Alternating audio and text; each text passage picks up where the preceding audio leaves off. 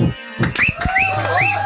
Super hits 93.5 red FM पर मैं हूँ रौनक और डॉक्टर सुकुमार विश्वास इस कवि सम्मेलन में आपका स्वागत है। दोस्तों पूरे साल का हालचाल और बवाल गाने का और बताने का टाइम एक बार फिर से आया है।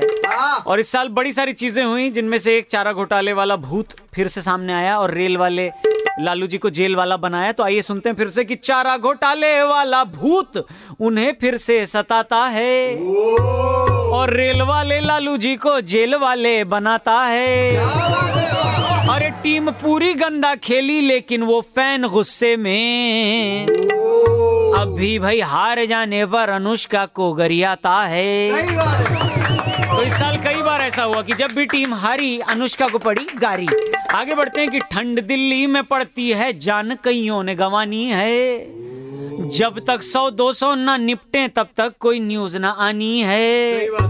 भाई हर बार विंटर के सीज़न का यही पंगा है। सरकार के कान पे जू नहीं रेंगती है। और दिल्ली की यही दिक्कत है कुछ लोग सोते सोते मर जाते हैं तो कुछ लोग सोते ही रहते हैं उठते ही नहीं। क्या बात है अरे कि ठंड दिल्ली में पड़ती है जान कईयों ने गवानी है। जब तक सौ दो सौ ना निपटे तब तक कोई न्यूज़ ना आनी है। और इस साल और एक सबसे बड़ा बवाल हुआ पद्मावत की रिलीज़ से पहले।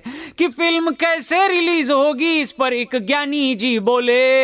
क्या बोले? कि आई इसमें से हटा लो तुम फ़िल्म फट से लग जानी है। तो पद्मावती से आई हटाई और फ़िल्म रिलीज़ करवाई कि अब मैं बंद करता हूँ। हमें क्या 93.5 थ्री बजाते रहो। Happy new year in advance वैसे